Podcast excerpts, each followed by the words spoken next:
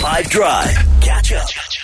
And it's a Tuesday, placeholder day, as I like to say. So, as we drive into adventure with Five Drive and the Suzuki S-Presso, it becomes really important to find a way to shift gears, to play that extra note, to hit that B flat sort of a feeling. And to do that, a couple of things are necessary. The first of which, I think, at the beginning of Tuesday, is to set the tone. So there, we got it going off in a nice little direction. And while we are zooting away merrily, there is only one man for this kind of a job, and he is the purveyor of positivity that we call Crazy Jay, who's on the air. Crazy Jay, good afternoon, sir. How are you?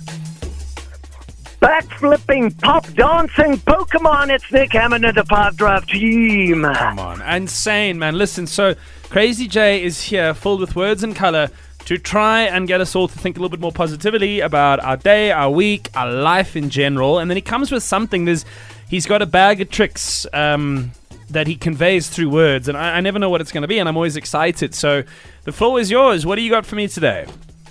Yes, I'm like Felix the cat. I just rip stuff out of the bag and it's just amazing. It's positively fueled, my man.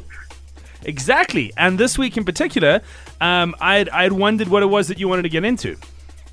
So uh, I was actually reading a piece by a guy called Brent Lindeque. I don't know if you know him. He's called the Good Things Guy. Yes, very well. And um, he wrote a piece about vacation moments. And I thought, let me urge South Africans and the listeners on 5FM to be a part of this thing where he says, we live in a rat race with toxic people, crime, load shedding. It's all just happening the whole time. And we are burning the candle on both sides. If we do that, we're going to burn ourselves out very quickly.